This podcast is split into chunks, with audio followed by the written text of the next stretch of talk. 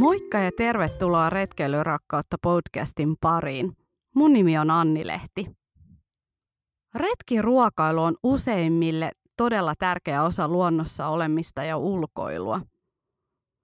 Monesti myös ne parhaimmat ja ikimuistoisimmat muistot syntyvät ruoan yhteydessä. Tässä jaksossa jutellaankin retkiruuasta ja luonnossa kokkaamisesta.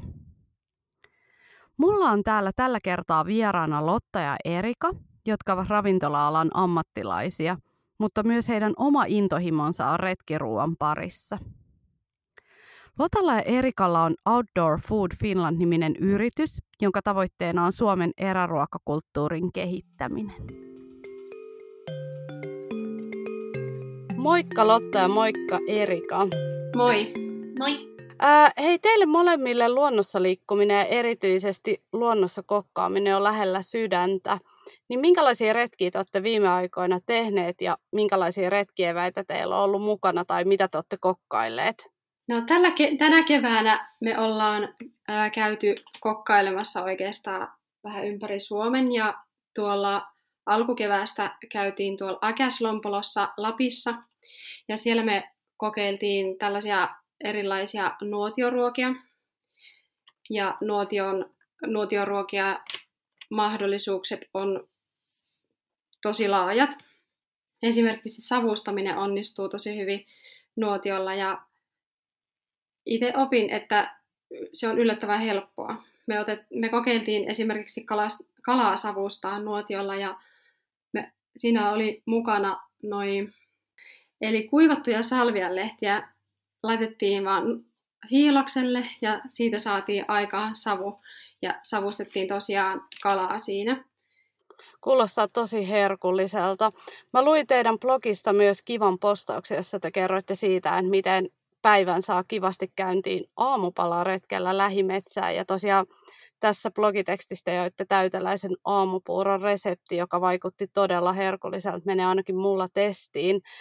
Mutta tosiaan teillä oli käytössä tässä, mainitsitte tämän blogipostauksen yhteydessä näistä ruokatermareista ja niissähän saa mukaan vaikka minkälaista evästä, niin kylmää kuin kuumaakin ja esim. just tällaista puuroa.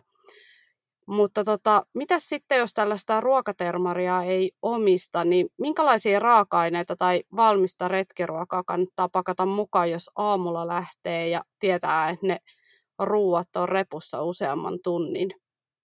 Esimerkiksi äh, kun on kesä ja lämmintä, niin jääkaappikylmistä aineksista on hyviä, jotka kestää montakin tuntia niin kuin päivässä, niin esimerkiksi parmesaani ja hapanmaitotuotteet on tosi hyvä ja voi on semmoinen, mikä kestää hyvin siellä repussa.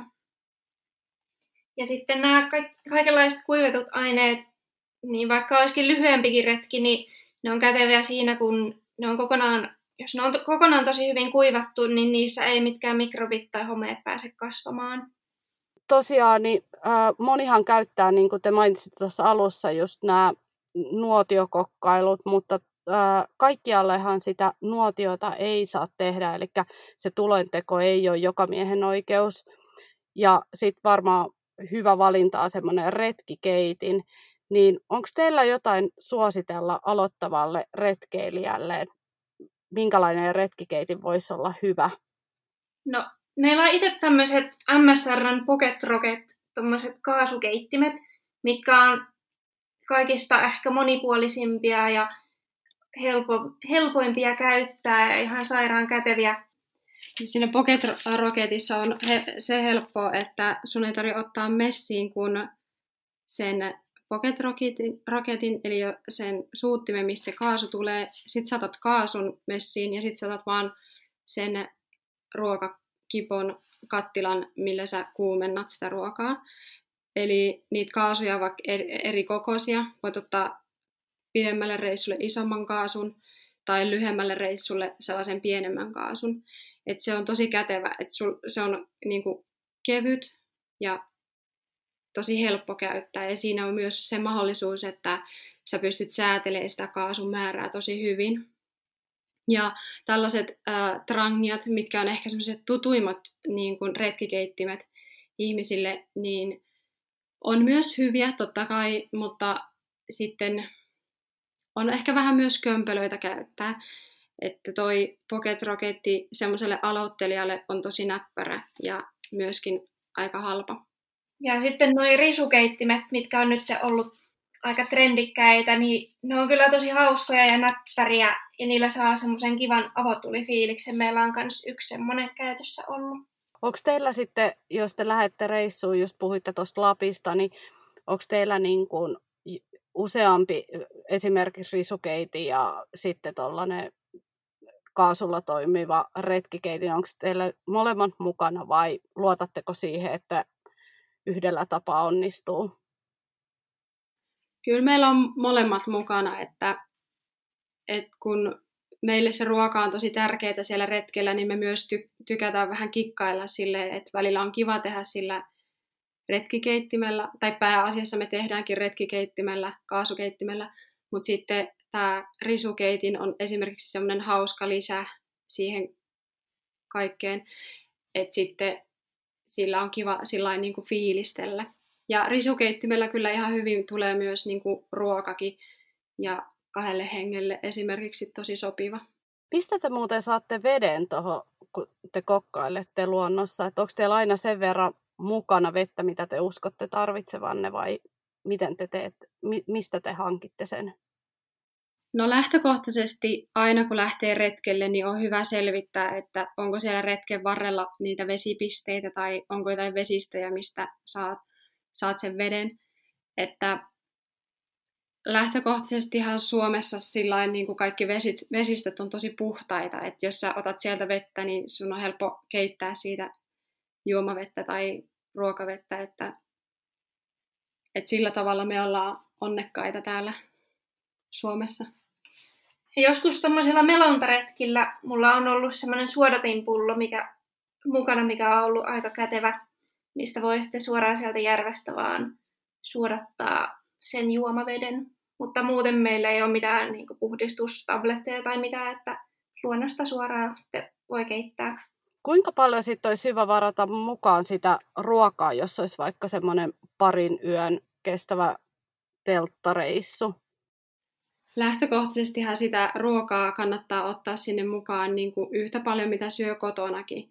Et, et retkille ei ikinä lähdetä laihduttamaan.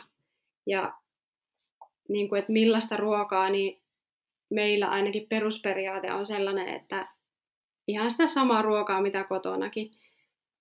Että lä- niin kuin miettii sille, että mitä mulla saattaisi tehdä mieli siellä retkellä syödä ja sen mukaan sitten alkaa miettiä, että no hei, miten se ruoka siellä onnistuu. Toki kaikki ei onnistu siellä, mutta pääasiassa, pääasiassa kyllä on tähän mennessä onnistunut. Ja sitten meillä on aina vähän ylimääräistä ruokaa mukana varmuuden vuoksi, että vaikka jos on viikon vaellus, niin sitten on kahdeksan päivän ruuat, että aina se yhden ylimääräisen päivän ruuat, ja ne on melkein aina tullut sitten hyödynnettyä siellä että mieluummin liikaa ruokaa kuin liian vähän. No se on kyllä totta, se on ihan hirvetä olla jossain ja sitten olisi kamala nälkä ja, ja tota, reppu tyhjänä, ettei olekaan mitään syötävää. Mutta mikä teillä on sitten semmoinen mielu, mielenpainuvin äh, ateria tai joku retkieväs, jonka te olette syönyt siellä luonnossa? Jos vaikka Lotta, sä kerrot ensimmäiseksi.